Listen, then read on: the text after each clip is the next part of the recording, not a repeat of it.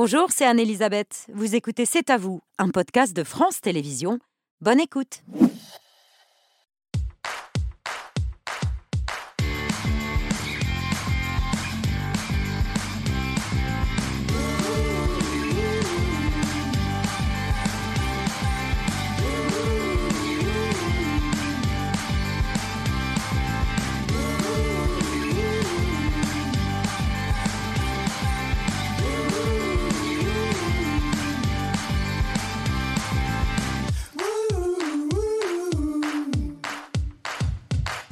Bonsoir, ravi de vous retrouver. C'est à vous pour vous accompagner jusqu'à 21h avec toute l'équipe. Émilie, Pierre, Patrick, Mohamed et Laurent.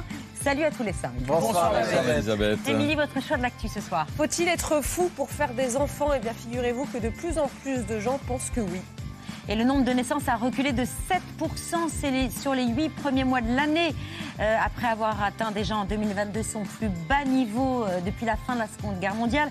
Ça, c'est une étude de l'INSEE qui nous le révélait hier. Jean Birnbaum, euh, le patron du monde des livres, nous dit qu'il faut faire des enfants parce que c'est grâce à eux qu'on va sauver le monde. Il nous l'explique dans Seuls les enfants changent le monde. Il sera tout à l'heure sur notre plateau. Mohamed, votre story ce soir Une histoire incroyable. J'ai pu échanger cet après-midi avec un, un jeune enfant, le premier enfant du monde en rémission d'un cancer incurable. C'est une formidable histoire que vous nous racontez. Patrick, votre édito L'Union européenne va modifier sa directive sur le miel pour en améliorer le traçage et pour en diminuer les fraudes parce que le miel du commerce est, hélas, l'un des produits les plus frelatés sur les marchés. C'est l'un des sujets qu'on va soumettre à nos invités qui sont là essentiellement pour nous parler du film documentaire qu'ils ont réalisé avec Pauline Pallier. Le récit de toutes les réformes euh, de société, la pilule, l'avortement, l'abolition de la peine de mort, le mariage pour tous, lancé par les présidents de la Ve République. Bonsoir Michel Cotta Bonsoir. et Patrice Duhamel. Bonsoir. Merci de votre présence ce soir pour nous expliquer que chaque président semble vouloir la réforme qui va marquer son mandat. Sincère volonté ou calcul politique, c'est l'une des questions que vous posez dans le documentaire. Lorrain dans le 5 sur 5. Il fait chaud, ça fait 20 fois que je vous le dis, mais littéralement, hein, parce que c'est le 20e mois consécutif record qu'on vient de vivre. Septembre ne déroge pas à la règle. On en parle avec l'invité du 5 sur 5 tout à l'heure, Louis Baudin, qui est animateur météorologue, qui est euh, ingénieur météorologue. Sur TF1 et sur RTL. Pierre Votre ce soir. Dimanche, il y aura 5 ans, jour pour jour, Charles Aznavour nous quittait. Deux jours avant sa disparition, il était sur ce plateau et évoquait ses 100 ans un jour. On va passer un moment avec lui tout à l'heure et de beaux documents. Et ça plaira forcément à notre invité. Mathilde Seigné incarne Simone Signoret sur les planches dans un texte écrit par Eric Emmanuel Schmitt qui retrace les quelques mois qu'ont passé voisins dans l'hôtel mythique Beverly Hills d'Hollywood le couple signerait Montand et un autre couple légendaire, Marilyn Monroe et Arthur Miller. Euh, voilà pour nos invités du dîner et le programme du jour. Le dîner ce soir est préparé par Abdel Alaoui. Ce sera le cas chaque vendredi, chaque, euh, au moins un vendredi par mois et on s'en réjouit. Pas de miel au menu ce soir avec Abdel, mais du miel dans l'édito de Patrick Cohen.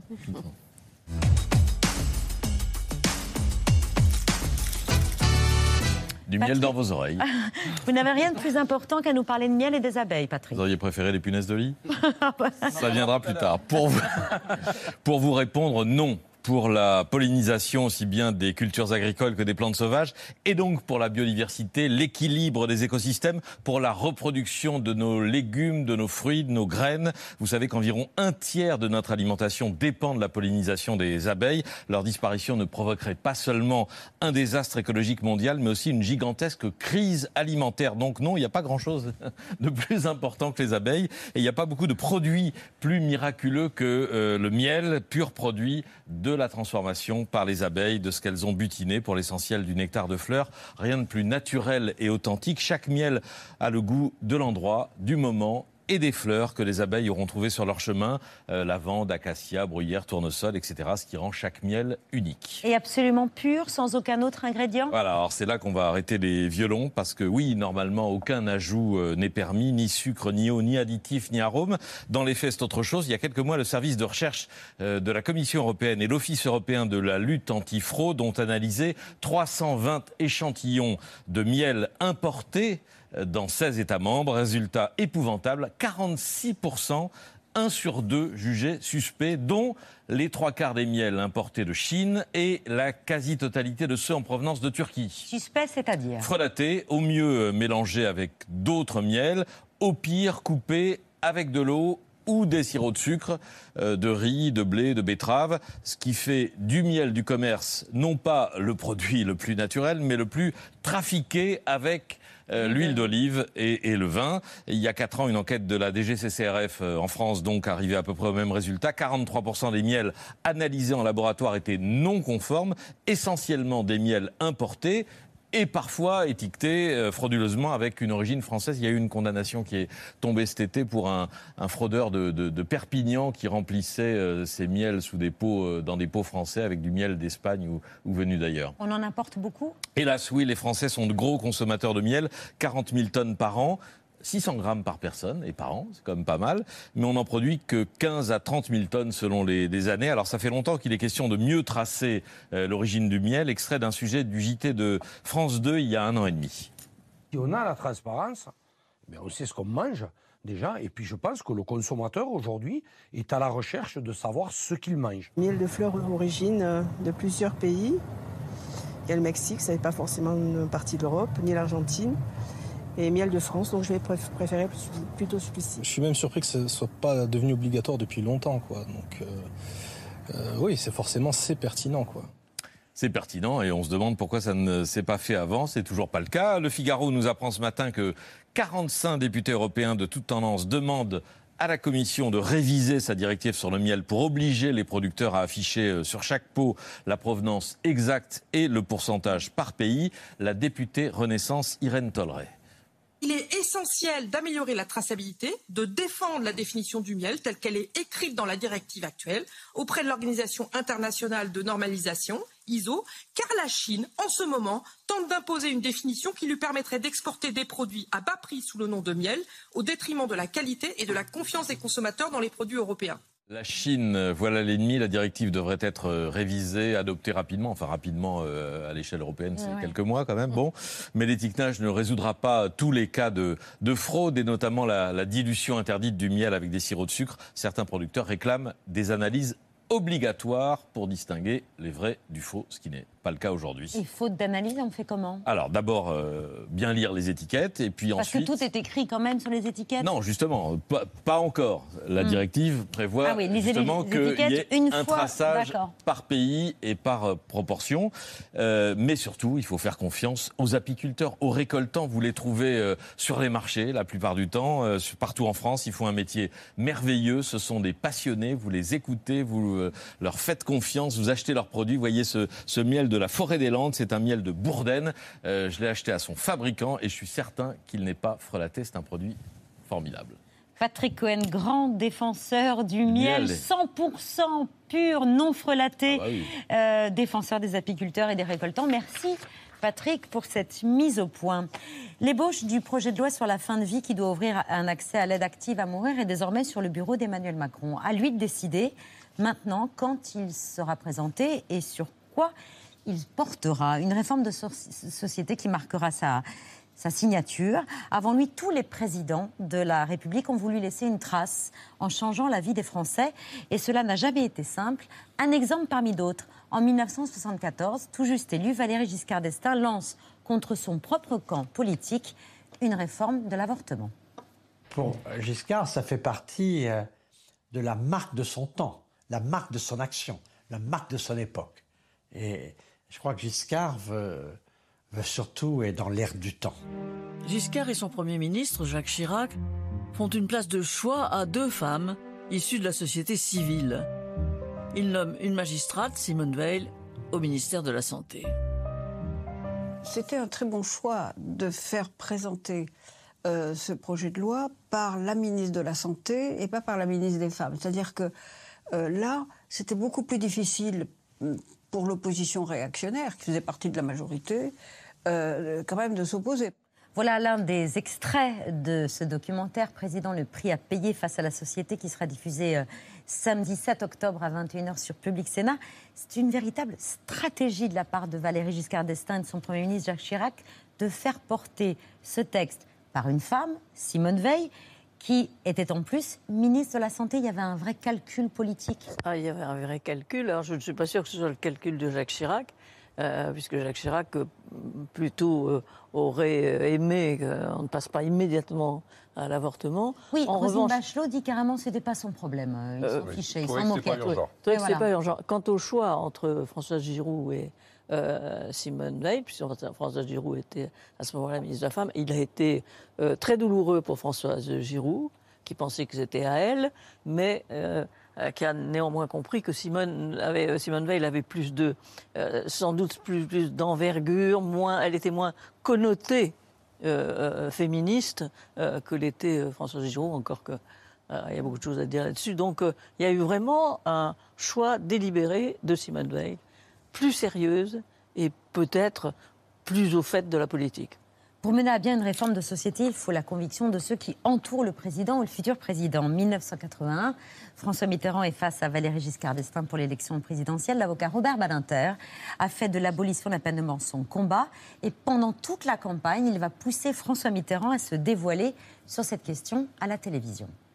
J'ai simplement, sur une page blanche, fait taper par ma secrétaire les grands extraits des grands écrivains et des adversaires de la peine de mort. Et puis, euh, j'ai été rue de Bièvre, j'ai dit à sa secrétaire, Marie-France, j'ai dit, euh, où est le dossier? Euh, Il est là. Et j'ai dit, j'ai j'ai une feuille là que je souhaite ajouter. Comme je le connaissais bien, je savais que allant au studio, il ouvrirait le dossier. Il y a actuellement cinq condamnés à mort dans des cellules. Je voudrais savoir si vous étiez élu président de la République, si vous les gracieriez. Pas plus sur cette question que sur les autres, je ne cacherai ma pensée. Je ne suis pas favorable à la peine de mort. Sans Robert Badinter et surtout sans cette question d'Alain Duhamel à la toute fin de l'interview, peut-être que cette réforme n'aurait pas eu lieu si vite. Ça, c'est sûr. Parce que Robert Badinter, euh, après l'élection, a beaucoup insisté, on en parle dans le documentaire, sur le fait qu'il fallait aller très très vite parce que euh, dans les semaines qui ont suivi l'élection de François Mitterrand, il y, a, il y a eu des peines de mort euh, qui ont été décidées par des, par des tribunaux et des cours d'assises. Mais ce qui est intéressant, c'est que le, le point commun entre l'IVG, Giscard et peine de mort et François Mitterrand, euh, c'est que les Français y étaient hostiles à ces deux réformes et qu'il il a fallu une volonté politique euh, pour euh, les faire aboutir. L'avortement, la libéralisation de l'avortement, il ne faut pas oublier que ça a été voté par la gauche, majoritairement.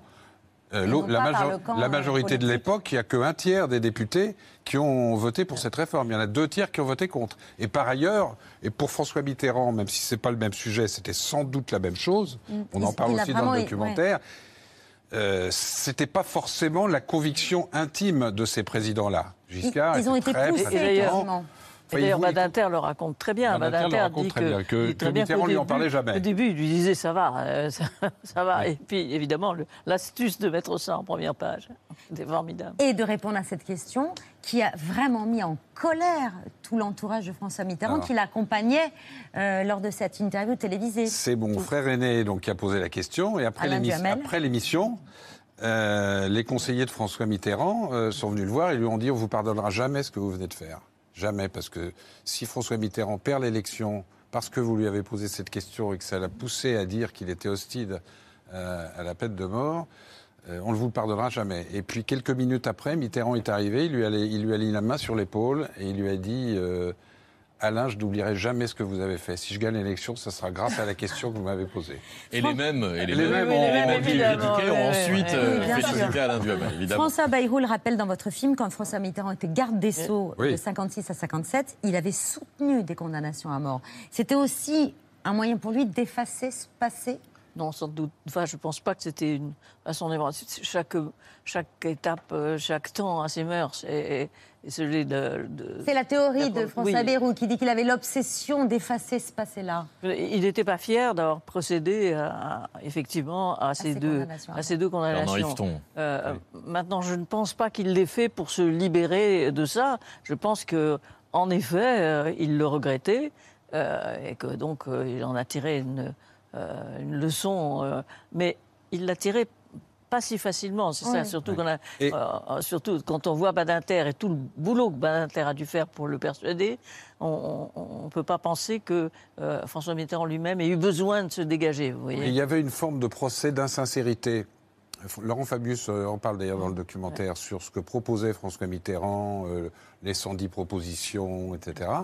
Et le fait qu'il donne vraiment le sentiment, sincèrement, euh, de, de- d'annoncer la couleur, quoi, dire clairement, moi j'abolirai la peine de mort. euh, coup, c'est- ça a donné du ça crédit. accentuait et ça renforçait l'image de sincérité qu'il n'avait pas forcément spontanément. Et puis, si, si- si j'ai 20 secondes, il y a eu un moment extraordinaire, c'est qu'il y avait un condamné à mort. Euh, Giscard avait repoussé euh, sa décision, de grâce ou de, ou de non-grâce, euh, jusqu'à l'élection, sachant que Mitterrand a- a- allait abolir s'il était élu. Et donc, ce, condamné à mort, qui s'appelle, qui vit toujours, qui s'appelle Philippe Maurice, qui a ensuite fait des études supérieures euh, en prison euh, tout à fait euh, étonnantes, au, bon sens du, au bon sens du terme. Il a, il a passé la journée du 10 mai euh, jusqu'à 20h euh, en sachant que si Mitterrand gagnait, il serait gracié. Si Giscard gagnait, ça, il ne savait pas. Mais voilà. Et le lendemain, le 11 mai 81, Robert Badinter est allé voir Philippe Maurice dans sa prison pour lui dire vous serez gracié. Il faut dire que ça avait fait, une ça histoire avait fait la campagne. C'était un des axes euh, principaux de la campagne. Et moi, je me rappelle, pour évoquer le même moment, euh, Jacques Chirac, euh, à RTL, où j'étais, euh, m'a m'a demandé avant l'émission, surtout pas un mot sur la peine, La de, peine de mort. Et naturellement, eh bien, il a été obligé de lui poser. Oui, parce que c'était l'un des thèmes. C'était l'un des thèmes Souvent, les, réformes de société et- sont Oui. au cœur des campagnes. Jacques Chirac a fait partie des très rares députés euh, de la majorité, enfin, de- qui était devenu l'opposition de l'époque, à À voter voter. En la- faveur pour la- en faveur de l'ab- de de l'abolition. l'abolition de la peine de mort. Il y a eu d'autres sujets de société qui ont euh, déchaîné les passions, notamment quand François Hollande veut faire voter le, mariage pour tous. Dans la rue, les manifestations sont très importantes. Au Parlement, les, débats sont vifs. Alors, sur ces questions de société, jusqu'à quel point il faut laisser les, pa- les passions aller? À un moment donné, François Hollande dit qu'il euh, qu'il a sifflé la fin du match. Je pense que pour les réformes de société, il faut qu'il y ait du débat, mais que le débat ne doit pas être trop long, car quand il, euh, il s'installe, il se cristallise, il se durcit, et à un moment, j'ai été amené, comme président de la République, à dire, bon, voilà, euh, le temps du débat parlementaire a été long, chacun a pu s'exprimer, il faut en finir, il faut voter. Pour que de telles réformes passent, il y a la question du timing Ah oui, qui est essentiel. crucial. Et c'est mieux, c'est beaucoup mieux en début de mandat. Il faut aller très vite. C'est ce qu'il disait, euh, c'est ce qu'a dit d'ailleurs euh, euh, François Hollande. Euh, et je ne sais pas s'il le, euh, le dit comme ça, mais en, en dehors euh, euh, de l'écran, euh, c'est vrai qu'on l'a posé beaucoup trop tard, cette question. Déjà, l'opposition s'était organisée. Déjà. Donc, si on laisse trop de place à l'organisation d'une contestation, c'est vrai qu'elle devient de plus en plus importante. Donc, sans doute, on aurait dû, il aurait dû inscrire ce projet de loi beaucoup plus tôt dans le quinquennat. Ah, ah, c'est- ah, C'est une période où, quand les présidents étaient élus, réélus c'est autre chose, mais élus, il y avait ce qu'on appelle un, Les 100 un- jours. un état de grâce. Ah oui. Ouais. L'état de grâce pendant les 100 jours. Et c'est pour ça que Giscard, ça a dépassé un peu les 100 jours. C'était en novembre le débat euh, à l'Assemblée nationale, il avait été élu en mai. Mais euh, François Mitterrand, c'était dans les 100 jours. C'était le, le grand discours de Badinter, c'est en septembre. Et Mitterrand a été élu le, le 10 mai. Et François, et François Hollande, effectivement, reconnaît que s'il avait fait ça à l'automne plutôt qu'en janvier, s'il parce Mais que les, les- ça se joue quand même à pas grand-chose, Oui, mais l'opposition a eu le temps de se mobiliser. Vous vous souvenez des immenses manifestations décembre, janvier. La manif euh, pour voilà. tous, entre autres. Alors, ceci étant, peut-être que rien ne garantit que ce serait passé, que ce serait passé comme une lettre à la Oui. boîte si ça avait été dans les premiers jours, parce que l'opposition était quand même très, très, il y a- très il y a une autre règle présidentielle euh, qui est évoquée dans le documentaire, c'est que ces grandes réformes de société, ce sont des femmes qui les ont menées. Et les présidents ont choisi des femmes. Giscard a choisi Simone, Simone Veil. Veil. Euh, Non, ça marche pas pour Robert non, Badinter. mais euh, Christiane Taubira pour Jospin, les il n'était pas président, mais Premier ministre en période de cohabitation, a choisi euh, Elisabeth Guigou sur le, le Pax, et François Hollande a choisi Christiane Taubira. Il l'a nommée garde des Sceaux en sachant qu'elle allait défendre ce texte sur le, le mariage. Ça veut dire quoi Qu'on donne le sale boulot aux femmes ou qu'elles Non, sont... non, ça veut dire. Non, c'est l'inverse. C'est qu'elles sont plus, ob- elles Oui. sont plus obstinées, sûrement, et qu'elles euh, mettent toujours moins en cause leur euh, Ego carrière, ou leur carrière. leur, Elles leur sont- ego et leur carrière, et qu'elles sont quand même plus convaincues sur certains aspects, en tout cas, hein, euh, que, les hommes. Et sur ce sujet des grandes réformes de société qui passionnent, il y a au moins un point sur lequel euh, Nicolas Sarkozy et François Hollande sont d'accord, si, si, vous le montrez dans le document, c'est qu'à la fin du film, quand la réforme est passée, ben on n'en parle plus. Quelle est la plus grande satisfaction quand il y a une réforme de société qui a pu connaître des oppositions fortes? J'ai parlé de l'IVG ou du mariage pour tous, ou de l'abolition de la peine de mort. C'est qu'ensuite, euh, finalement, euh, cette réforme s'installe et plus personne ne la remet en cause. En France, on se bat, mais de façon totale. Jusqu'à la minute où la réforme est votée, elle est votée, plus personne n'en parle. Plus personne. C'est fini. C'est un conseil que vous donneriez à tous les futurs présidentes et présidents. Surtout ne pas revenir sur les réformes de société déjà votées. Oui, c'est un conseil qu'on peut leur donner. Il y en a qui ont fait campagne sur le, sur le thème, on va revenir dessus, puis qui élus ne l'ont pas fait. Voilà, et Bah, sur la- 35 heures, on n'est jamais Ça, c'est encore pire, alors, parce qu'on se ridiculise dans et ce sur, cas-là. la, et sur la fin de vie, puisque vous l'évoquiez euh, légitimement tout à l'heure, euh, c'est évident, il y aura un débat qu'on espère pas trop passionné, euh, plus peut-être intellectuel, intime, euh, moral, etc. Mais vraisemblablement, quand le texte aura été voté, quel qu'il soit, c'est une affaire qui sera traitée et on n'y reviendra pas. Surtout quand, toutes- quand ces réformes visent à donner des droits en plus. Et de pas en Mais c'était le cas pour le mariage pour tous. Évidemment. Et le Pax, et le Pax aussi. Et le Pax. Et le Pax. Et revenir en arrière, Absolument. euh, c'est apparaît impossible. Il n'y a pas que les lois qui font évoluer les mentalités, il y a aussi ce que fait un président, la façon dont il se comporte dans sa vie privée. C'est ce que vous explique Nicolas Sarkozy. J'ai divorcé pendant mon quinquennat et je me suis marié. J'ai dit, un président, c'est un être humain. Et c'est important de rester un être humain. On me l'a reproché. Mais est-ce que c'est pas ça la modernité? Au fond, comprenez-moi, j'ai pas divorcé, j'ai subi mon divorce. J'ai pas divorcé pour être quelqu'un de moderne. Et je me suis pas marié avec Carla pour être quelqu'un de moderne. Je me suis marié avec Carla parce que je l'aimais. Et on a divorcé parce que euh, Cécile, à l'époque, voulait divorcer. Mais est-ce que c'est pas ça la modernité?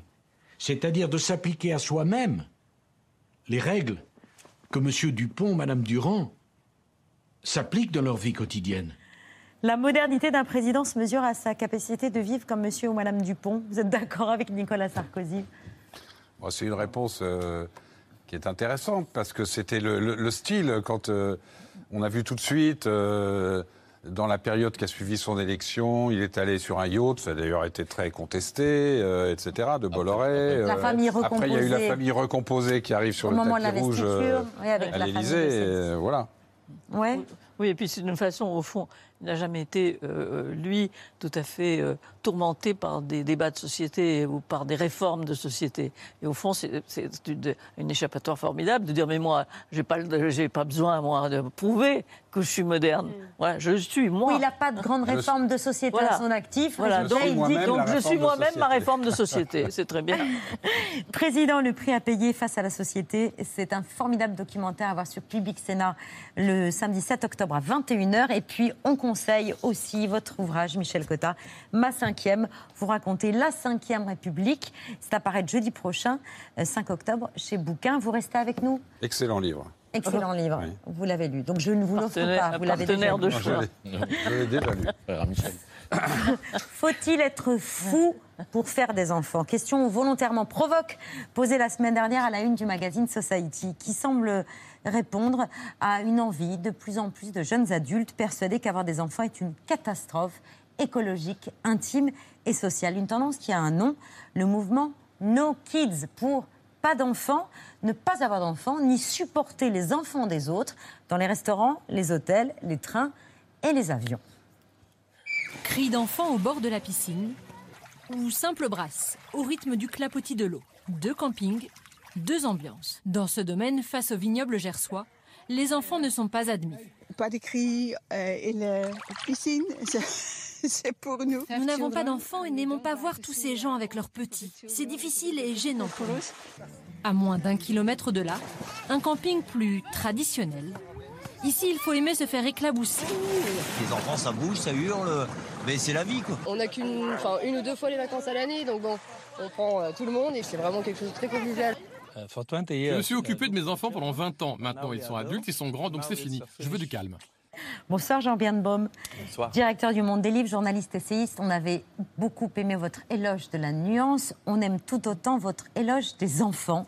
Parce que seuls eux changent le monde. C'est le titre de votre nouvel ouvrage paru aujourd'hui aux éditions du Seuil et qui paraît euh, à l'heure où tant de jeunes disent vouloir renoncer à devenir parents. L'argument est nouveau. Avant, si on ne faisait pas d'enfants, c'est parce que le monde était trop brutal et en- angoissant, anxiogène pour y mettre au monde une génération qui n'avait rien demandé. Là, le paradigme est inversé et c'est ça qui est inédit.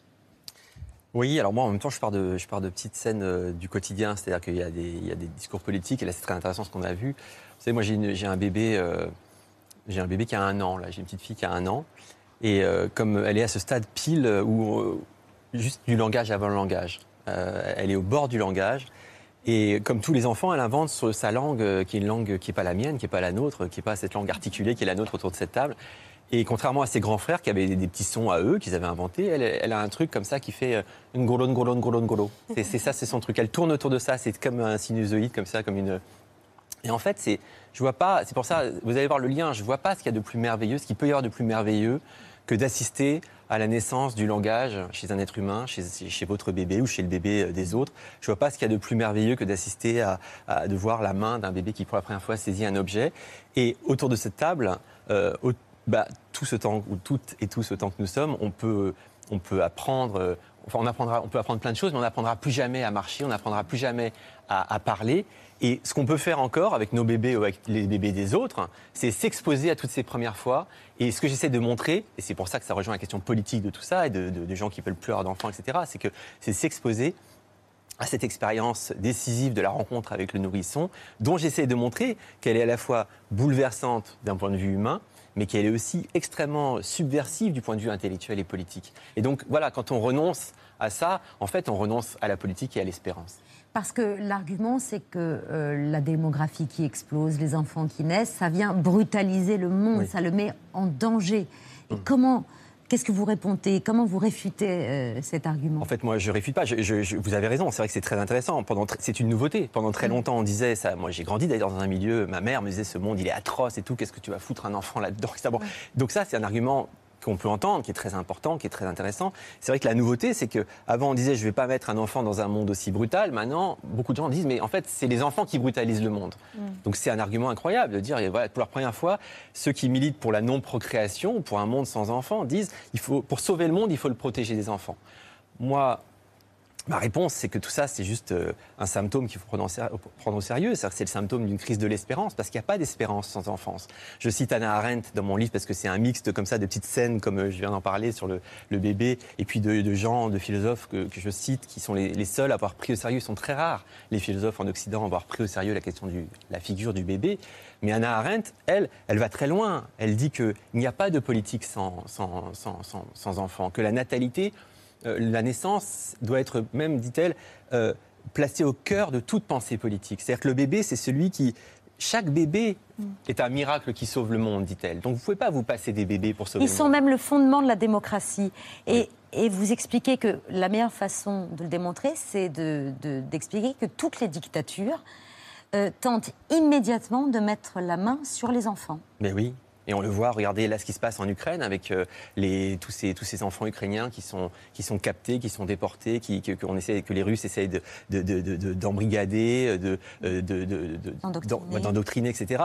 Évidemment, l'enfant, euh, Arendt le dit très bien, l'enfant est garant de, de la, non seulement de la continuité du monde, mais il est garant de la pluralité. Tous les ans, chaque enfant est unique, chaque enfant, chaque naissance créer un monde en tant que tel, pas un monde à lui, mais le monde en fait. Elle dit, elle dit même, euh, avant la naissance de chaque enfant, c'est comme s'il n'y avait personne avant. Donc l'enfant est garant de la pluralité des mondes, et s'il y a bien une chose que les dictatures détestent, c'est le pluralisme. Voilà, c'est le pluralisme.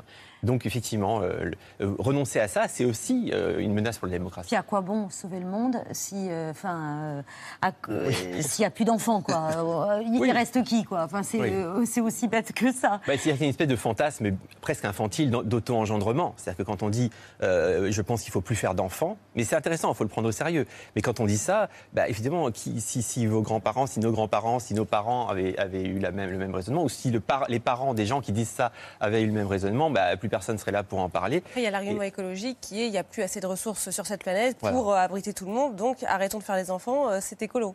Oui, Alors ça, on un- meurt aussi, hein. la planète meurt aussi. Ah, Il y a eu un bouquin entier qui s'appelle Faut-il arrêter de, de faire des enfants pour sauver la planète et qui répond point par point de façon très intéressante à ça. Mais moi, ce qui m'intéresse, je cite une, euh, même plus profondément, je cite une philosophe qui s'appelle Corinne Pelluchon, que j'aime beaucoup, et qui dit que finalement, la révolution écologiste, l'avant-garde de l'écologie, ça sera forcément une révolution féministe parce que les femmes, en tant justement qu'elles sont, qu'elles ont leurs règles, qu'elles, qu'elles portent les enfants, qu'elles ont une ménopause, etc., elles sont porteuses d'un rapport à la finitude. Leur corps leur dit attention, euh, voilà, c'est le courage de la nuance en fait, en tant que tel. Leur, leur expérience physique leur dit tu n'es pas euh, Dieu tout-puissant, tu ouais. n'es pas immortel. Et donc en fait, cet art de la métamorphose dont elle parle, c'est celui qui, parce que le corps des femmes et l'expérience des femmes est celle-là, permet aussi de réinventer le monde et de le sauver, parce que la rationalité qui a mené le monde au bord euh, du gouffre où nous sommes aujourd'hui, c'est une rationalité qui ignorait et les enfants et la finitude. Vous racontez cette scène aussi avec l'écrivain Édouard Louis. Vous lui demandez s'il se verrait, lui, un jour devenir père et sa réponse vous avez ébranlé. Alors déjà, il semblait euh, perdu quand vous lui posez cette question, il butait sur ses mots et il vous dit que ce serait un monde. Vous me posez une question de science-fiction. Et là, il vous dit quelque chose qui, moi aussi, m'a ébranlé. Quand je vois des gens qui vont chercher leur enfant à la sortie de l'école, quand je les vois fatigués derrière leur poussette, je me dis qu'ils pourraient être au café en train de parler de livres ou chez eux en train de lire Marguerite Duras et ils ont un petit bonhomme qui les esclavagise. Et c'est une perte de temps que je trouve d'une violence inouïe. Et ça, c'est un passage qui. Enfin, c'est une discussion qui était publique, organisée par le journal Le Monde, mais il vous a demandé à la fin de ne, de ne pas la publier, parce que finalement, il n'assumait pas ses propos. Je sais pas, ça c'est une hypothèse. En tout cas, effectivement, moi, ce qui m'a bouleversé, parce que moi j'aime beaucoup Édouard Louis, Mm. j'aime beaucoup ses livres, et je trouve que ses textes, ses romans, ses récits, sa littérature est beaucoup plus forte que son discours euh, politique et un peu parfois Mm. idéologique. Et donc là, j'ai trouvé ça très fort parce que, en fait, on a avancé tout doucement pendant l'entretien, et je lui ai demandé s'il avait fait une psychanalyse, enfin, des questions euh, simples et, et douces. Et à un moment donné, je lui ai dit, mais est-ce que vous verriez être père? Et là, effectivement, il était très très mal à l'aise. Et c'est intéressant parce que quelqu'un comme lui, qui se réclame d'une radicalité politique, d'un meilleur monde, d'un monde plus juste, d'un monde plus humain, d'un monde euh, plus égalitaire, en fait, pour lui, euh, il voit pas du tout le rapport entre le fait de donner la vie, d'avoir un rapport aux enfants et le fait de vouloir un monde meilleur. Et par exemple, je cite Rosa Luxembourg, qui était comme une grande révolutionnaire, et, qui- et- et pour elle, c'était évident qu'on ne pouvait pas essayer de changer le monde sans donner la vie. Pas forcément soi-même. Il y a les gens qui, on peut très bien ne pas avoir d'enfants et vouloir changer le monde. Mais pour moi, il est impossible qu'un engagement politique qui se réclame de l'émancipation n'ait pas un rapport à la génération. Il est impossible qu'un rapport euh, politique à, à un progrès, à un monde meilleur ne pose pas à l'horizon au moins la question vertigineuse et magnifique de l'enfant. Et cette question de l'enfance qui vous a toujours habité, Jean, ça vous a amené souvent dans vos interviews, de façon un peu impromptue, euh, de provoquer vos interlocuteurs ou interlocutrices en leur disant et les enfants. Et c'est à vous citer un ou deux exemples que j'adore. Alice Zéniter, l'auteur, euh, qui est loin de ça dans sa conversation, et quand vous lui dites et les enfants, et l'enfant, et là d'un seul coup, en moment rare à la télé, silence. Avant de dire beaucoup de choses. C'est extraordinaire. Un silence. oui. Et Booba aussi. Et Booba aussi. Racontez Booba. J'étais allé voir, bah, j'étais allé voir euh, Booba à Miami, effectivement, et euh, j'ai- je, je- je- je voulais l'interviewer. C'était juste avant sa grande bagarre, euh, sa grande baston à Orly. Et en fait, euh, Avec Caris. Ah, ça avec vient de là, Caris, alors. ça vient de là. C'est- Tout est, parti de la question des enfants. Bah, enfants- merci, Jean les enfants foutent un bordel pas possible. Et en fait, euh, bah, c'était beau parce que j'essayais de le sortir. En fait, à chaque fois que j'essaie de sortir quelqu'un de ses éléments de langage, de sa petite rengaine. Vous voyez, moi, c'est la première fois que je parle de ce livre, donc j'en suis pas encore là. Mais dans, mais dans deux, trois semaines, j'aurai déjà peut-être mes petits éléments, c'est etc. votre enfant. C'est mon enfant, voilà. Mais à chaque fois que j'essaie de que quelqu'un, que je vois quelqu'un s'installer pendant une interview, mais dans une conversation, dans, sur des rails euh, qu'on connaît par cœur, dans des, des- un lexique, une rengaine, des éléments de langage, une langue de bois finalement. Mais je pose la question des enfants. Et parfois, c'est violent. C'est vrai que c'est violent. Parfois, j'en ai un peu honte avec le recul. Mais ça crée toujours la surprise, ça crée toujours l'événement. Avec toujours ce silence avant de commencer à se révéler. Voilà. C'est vachement bien. Seuls les enfants changent le monde. C'est paru aujourd'hui aux éditions du Seuil. Merci beaucoup. Merci à vous. Jean Birnbaum d'être venu ce soir sur le plateau de C'est à vous. C'est l'heure de la story de Mohamed Bouafsi. Merci.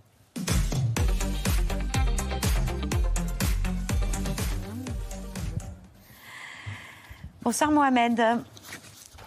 Ah, pardon, voilà. Euh, le premier enfant du monde en rémission d'un cancer incurable. Oui, c'est une histoire euh, incroyable. En 2017, euh, Lucas a 6 ans. On lui diagnostique un cancer pédiatrique extrêmement agressif. Il a ce qu'on appelle un gliome infiltrant du tronc cérébral, une tumeur qui touche une dizaine d'enfants par an. Lucas était 6 ans. On envoyait lui chez euh, mes parents pour les vacances. Et euh, les jours après, ma maman a téléphoné pour dire que Lucas n'est pas très bien. Il est, il est tombé en pomme, il ne marche pas bien, il ne parle plus. J'ai venu chez mes parents pour voir qu'est-ce qui se passe. Et on a constaté que Lucas n'est vraiment pas bien et téléphoné directement en urgence. Et Lucas était prise à l'hôpital à Hollande où était constaté qu'elle est en cancer de cerveau. Dans la foulée de cette découverte, en Belgique, les parents de Lucas démarrent leur parcours du combattant. Première étape, se battre pour être admis dans un essai euh, clinique de l'Institut euh, Gustave Roussy. Lucas démarre alors 30 séances de radiothérapie. Les allers-retours entre la Belgique et la France sont bimensuels. Les parents de Lucas apprennent que les chances de rémission sont infimes. Pendant 5 ans, un, un traitement médicamenteux euh, puissant est délivré à leur petit enfant. Et c'est là que le miracle se produit. Le corps de Lucas contrecarre la maladie. Les médecins décident alors d'arrêter les médicaments. Alors il est unique parce que sa durée de vie euh, et sa rémission très prolongée sont très inhabituelles dans cette maladie. Euh, je connais aucun autre cas prouvé avec une si longue survie. On l'a traité pendant 5 ans et puis au bout de 5 ans, euh, je voulais lui renouveler son traitement parce que je n'osais pas l'arrêter. Et il m'a dit mais j'ai encore une boîte à la maison. Alors je lui ai dit mais c'est pas possible que tu aies encore une boîte à la maison puisque je te prescris juste les, les 3 mois de traitement. Et alors, il m'a, dit oui, mais je crois que je ne le prends pas tout le temps. Et à ce moment-là, on a décidé ensemble d'arrêter. Et c'était il y a un an, et la maladie n'est toujours pas revenue, donc peut-être qu'il n'en aura plus jamais besoin. Dans la foulée de l'arrêt de son traitement, Lucas retrouve une vie normale. Ses parents remercient ce jour où ils ont décidé de continuer son traitement en France, malgré les appels de centres de recherche américains et mexicains, dans tous les examens de contrôle, il n'y a plus aucune trace de cellules cancéreuses. Mais ne dites surtout pas à Odessa, sa maman, qu'il est guéri. Par superstition, elle ne veut surtout pas prononcer ah ce mot, malgré les nouvelles encourageantes. On, pense que c'est guéri, mais c'est jamais de dire que vraiment il est en rémission. Il est stable. Tous les trois mois, le docteur nous dit, on n'a pas de symptômes. On dit, ouf, c'est bien. On a vu euh, les prochains trois mois, on est sûr. Et après trois mois, on revient, elle dit, vous n'avez pas de symptômes, c'est bien. on était vraiment, vraiment contente. C'était euh, la fête. On a fait vraiment la fête. On était mangé, on était à resto pour fêter cette, euh, cette annonce. On est vraiment heureux pour, pour lui qui peut arrêter ses médicaments et vivre son vie normale. Depuis le miracle Lucas, c'est comme ça qu'on l'appelle à, l'Institut Gustave Roussy, huit autres jeunes patients de l'étude de Gustave Roussy sont considérés comme longs répondants, c'est-à-dire sans rechute. Trois ans après leur diagnostic, Lucas va continuer de voir les médecins, mais pas pour les mêmes raisons. L'Institut Gustave Roussy veut comprendre ce qu'il s'est passé naturellement dans le corps de Lucas pour le reproduire médicalement ce qui s'est passé dans la tumeur de Lucas ou dans la tumeur d'autres enfants euh, qui survivent longtemps à cette maladie il faut qu'on arrive à le reproduire pour les autres enfants. Ça veut dire comprendre exactement sur le plan biologique ce qui se passe dans la cellule pour décrypter ça. Une fois qu'on aura a décrypté ça, il faut qu'on traduise ça par un médicament et à ce moment-là, on pourra espérer reproduire et c'est le but de pouvoir soigner pas seulement Lucas, qui est un cas exceptionnel, mais de pouvoir soigner tous les autres enfants avec des traitements développés grâce à une meilleure connaissance de leur maladie. Désormais, Lucas peut donc croire en ses rêves. Il veut être youtubeur. Pour sa prochaine visite à Paris, il ne veut surtout pas entendre parler de médecins ou de psy, mais plutôt aller visiter la Tour Eiffel. On rappelle aussi, euh, Babette, qu'Octobre Rose démarre à partir de dimanche, un mois d'entraide, de dépistage de lutte contre le cancer du sein. 1,3 million de femmes de 50 à 74 ans n'ont jamais participé à un dépistage du cancer du sein, alors que ce cancer est guéri dans 90% des cas quand il est détecté tôt. Voilà, d'où l'importance de rappeler ce message de prévention. Les mammographies, c'est tous les deux ans à partir de 50 ans pour les femmes. Merci Mohamed. Et on a accueilli Louis Baudin qui écoutait religieusement euh, la belle histoire de Lucas. Bonsoir, merci de votre présence ce soir. Je rappelle que vous êtes prévisionniste, mais ingénieur météo sur TF1 dans la matinale d'RTL. Et c'est à vous ce soir, parce qu'il est question des températures records qu'on va vivre ce week-end, la semaine prochaine. On est en octobre, on est en automne et ça suit un mois de septembre le plus chaud de toute l'histoire bah, Quasiment. Enfin, en tout cas, on va attendre les, résultats, mais c'est quasiment sûr, oui. On n'a jamais vu ça en France depuis qu'on fait des relevés. On va en parler dans le 5 sur 5 de Laurent Sénéchal.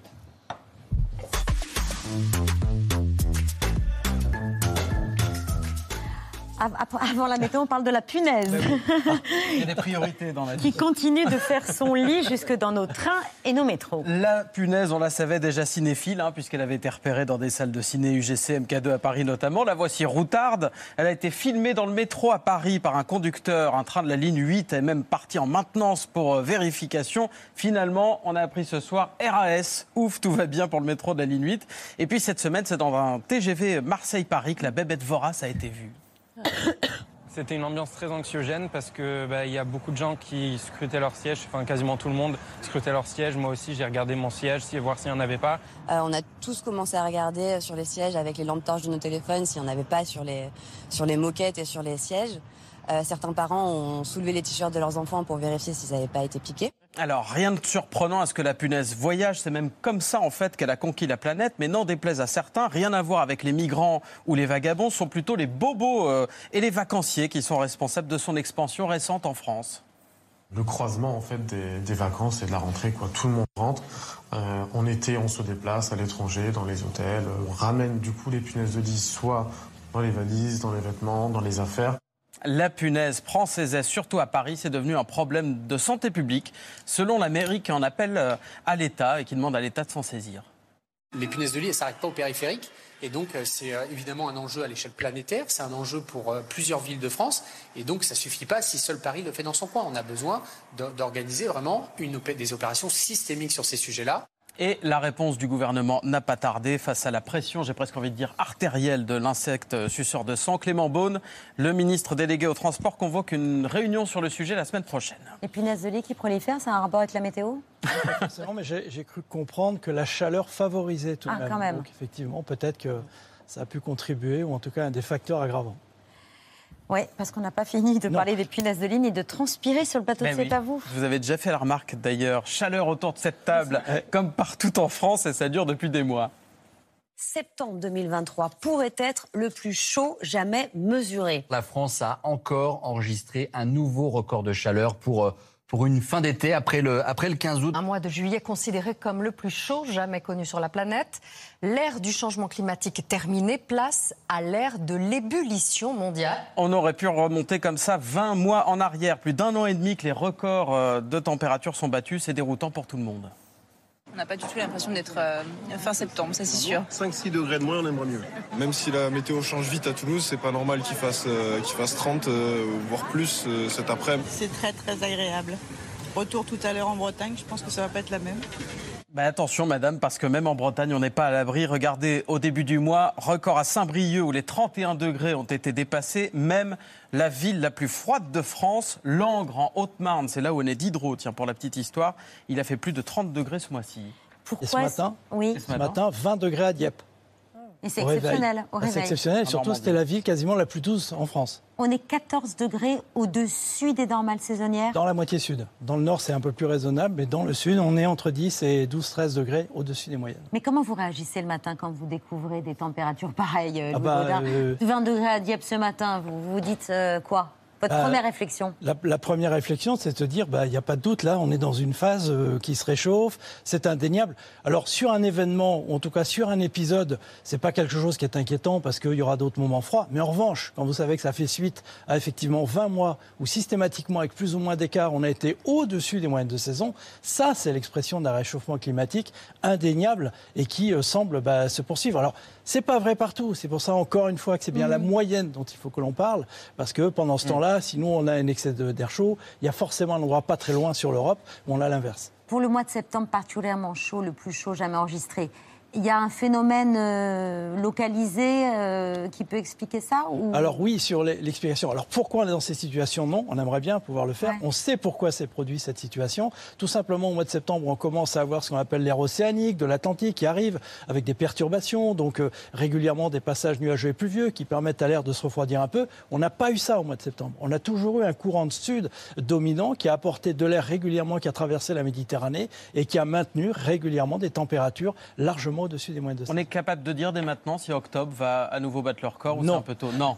Ça, c'est l'ingénieur météorologue matière- oui, qui dit non. Exactement. hein, en matière de prévision, on fait jusqu'à la semaine, et encore, je suis optimiste. Au-delà, je n'en sais rien. Donc attention, hein, mélangeons pas tout. Un réchauffement global qui lui est prévu sur des mois, des années, ça c'est indéniable, d'une situation particulière dans les prochaines semaines sur la France, où là, on ne le sait pas. Il y a une inertie avec le réchauffement climatique. C'est-à-dire si on arrêtait d'un seul coup toutes les émissions de gaz à effet de serre, les records continueraient d'être battus pendant encore quelques, Alors quelques oui, années. hein, c'est vraiment, euh, il y, a- y y beaucoup de paramètres et de valeurs à, à mesurer, à appréhender quand euh, on veut être efficace par rapport au réchauffement climatique. C'est-à-dire que quoi qu'on fasse aujourd'hui, eh ben, il faut être altruiste. Ça servira, on a parlé des enfants tout à l'heure, bah oui, ça servira pour les enfants et petits-enfants, exactement comme les fabricants de cathédrales.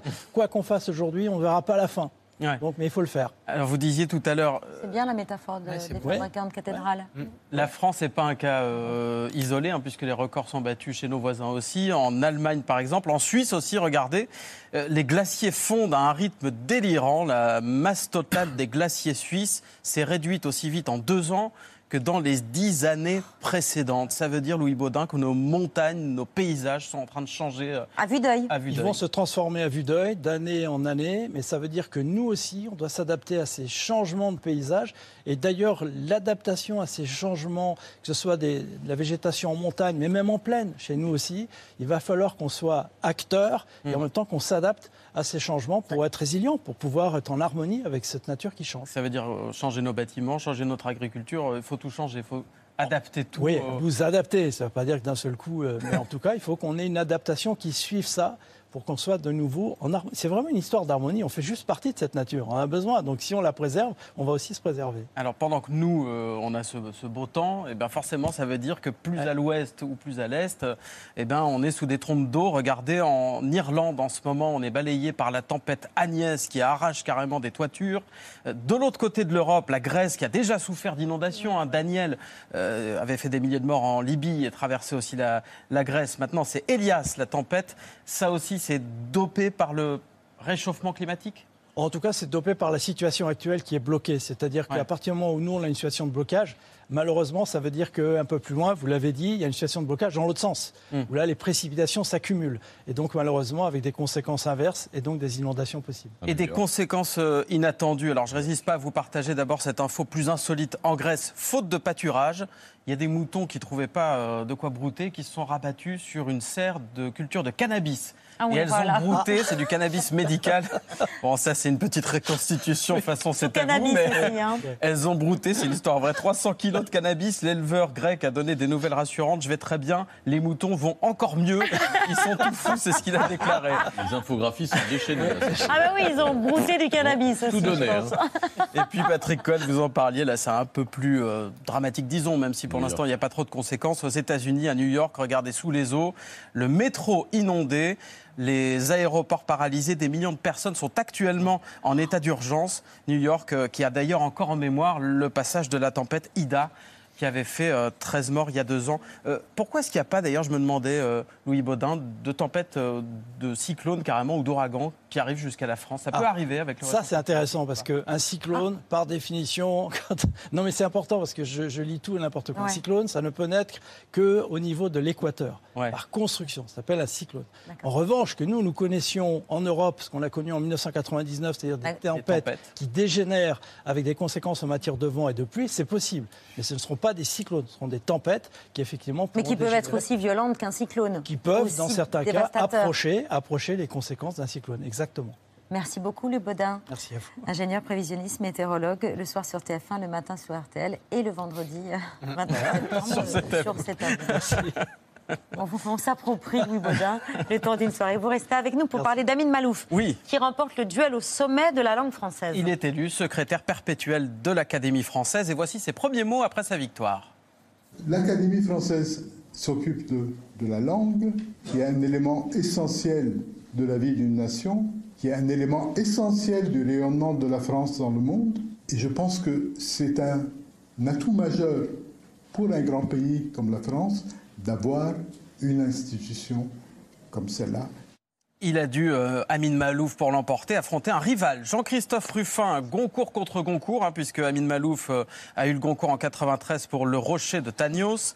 Euh, Jean-Christophe Ruffin pour Rouge Brésil en 2001. Et la campagne, elle a été, figurez-vous, éprouvante. hein. Un académicien nous a confié hier euh, sous couvert d'anonymat, avoir hâte que ça finisse. Il parlait d'une ambiance tendue. Amine Mahalouf l'emporte finalement facilement, haut la main, 24 voix contre 8. Un franco-libanais qui s'installe à la tête de l'académie, l'immortel Jean-Marie Rouard, y voit un signe de vitalité.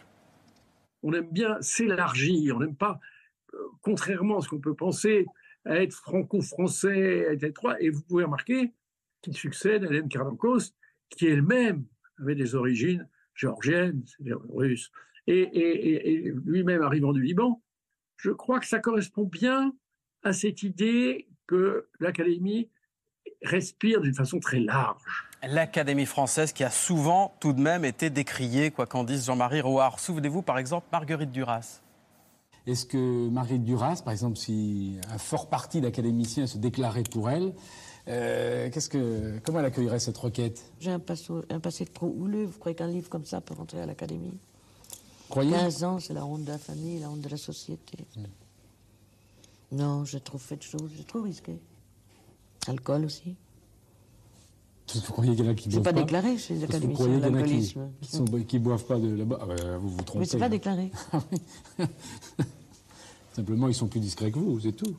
Marguerite Duras et son franc-parler avec Bernard Pivot, l'Académie française qui va bientôt fêter ses quatre siècles d'exi- d'existence, hein, créée en 1635. Ce soir, dans le 5 sur 5, on voulait vous présenter Micheline. L'octogénaire la plus endurante de France, qui est marathonienne à la base et qui s'est mise aux 100 mètres. Elle revient même des championnats d'Europe. Le week-end dernier, j'ai fait les, les championnats européens de 100 mètres master en Italie, à Pescara, Et vous êtes arrivé à quel classement? Euh, quatrième. J'ai raté euh, le- la, la troisième place. quoi. J'ai un petit-fils qui m'a dit euh, Ouais, Mamie, de toute façon, tu vas les tuer. Maman, tu vas les tuer. Mais c'est toi qui m'ont tué, c'est pour moi. Bon, elle a fini quatrième, c'est déjà formidable. Et évidemment, à son âge, plus de 80 ans, elle a un entraînement sur mesure. C'était bien tout à l'heure. Voilà, vers l'avant. Bon. Ce qu'on demande à une personne âgée, c'est de se reposer. Et donc là, nous sommes dans l'inverse. D'une part, on ne se repose pas, on répète des choses, on fait des choses courtes et rapides, ce que l'on déconseille aux personnes âgées. C'est-à-dire qu'avec euh, jeunes et moins jeunes que j'entraîne d'habitude, c'est qu'est-ce qu'on peut faire en plus Il faut faire tout l'inverse avec Micheline. C'est-à-dire que quand c'est fait, c'est déjà très bien. Si on n'a pas de douleur, on rentre. Et le résultat, c'est qu'elle met à l'amende Benjamin Delmas, notre collègue qui est allé la rencontrer est chez elle dans l'Orne. Je vais essayer de vous suivre. hein. Bah, vous n'allez pas avoir de mal. hein. Ah, c'est c'est pas sûr. Alors, Qu'est-ce que vous aimez là justement quand vous courez? Bah, ça me défoule, déjà. Et, et puis, comme je vous ai dit tout à l'heure, hein, c'est, ça me vide la tête. Ça... Alors là, je parle, j'ai pas la tête vidée, bien sûr. Et non, non. Euh, c'est un bien-être, un bien-être général. hein. Micheline Bailly, record sur le 100 mètres, 20 secondes. On la salue, Micheline Bailly. Merci beaucoup et bravo à elle. Merci Michel Cotta, Patrice Duhamel, Louis Baudin d'être venus ce soir sur le plateau de C'est à vous. Dans un instant, nos invités, Madine Seigné, Eric Emmanuel Schmitt, le chanteur star des enfants Aldebert et euh, l'homme amoureux des arbres qui nous raconte sa vie secrète, Peter Volleben. Volleben. Merci, on a toujours besoin d'un Laurent à sa droite.